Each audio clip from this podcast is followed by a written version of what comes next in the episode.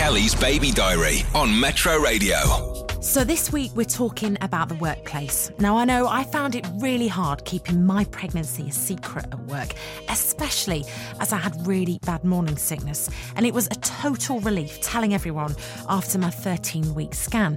But then what happened after that was the worry kicked in about maternity leave and what I was supposed to do about sorting it all out. Luckily, HR were fantastic. They sent me all the details as soon as I called them so I could work out what the best option for me was. Now, I'm taking a full year maternity leave as I really want to be at home with baby and be a hands on mum. But it's not an easy decision for the majority of women. I've got friends who run their own businesses and had to go back part time less than a month after giving birth. Also, there are different maternity rules for women working in the police force, armed forces, and fisherwomen. Now, a lady who really helped me out, she knows everything about these types of issues and is really useful to speak to, is financial advisor Janice Reeve from Newcastle. Work with your employer because it may be that you need to take time off. There are rights where you are entitled to take time off to go to the clinics, to the hospital, whatever appointments you've got.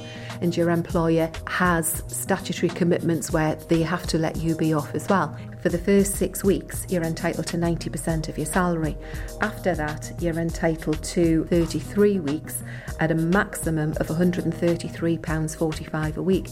And I say a maximum because if you are on a low salary, it's either 133.45 a week or 90% of your salary, whichever is the lower. So it could be that you will not get the full statutory maternity bit there.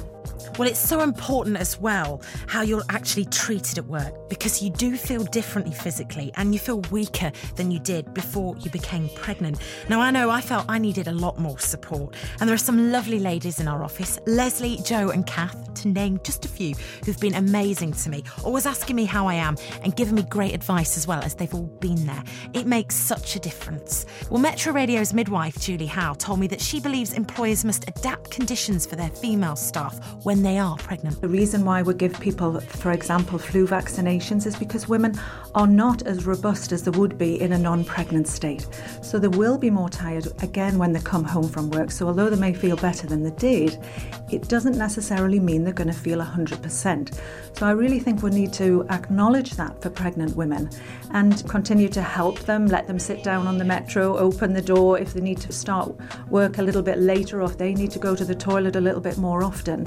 Because we do hear women who are working in certain workplaces where, you know, they have to almost ask permission to go to the toilet. We often are finding that we have to write something in their record for the employer to acknowledge that this lady is pregnant and does need some special attention. Well, we've got lots more advice on this on our website, metroradio.co.uk, and click on Baby Diaries.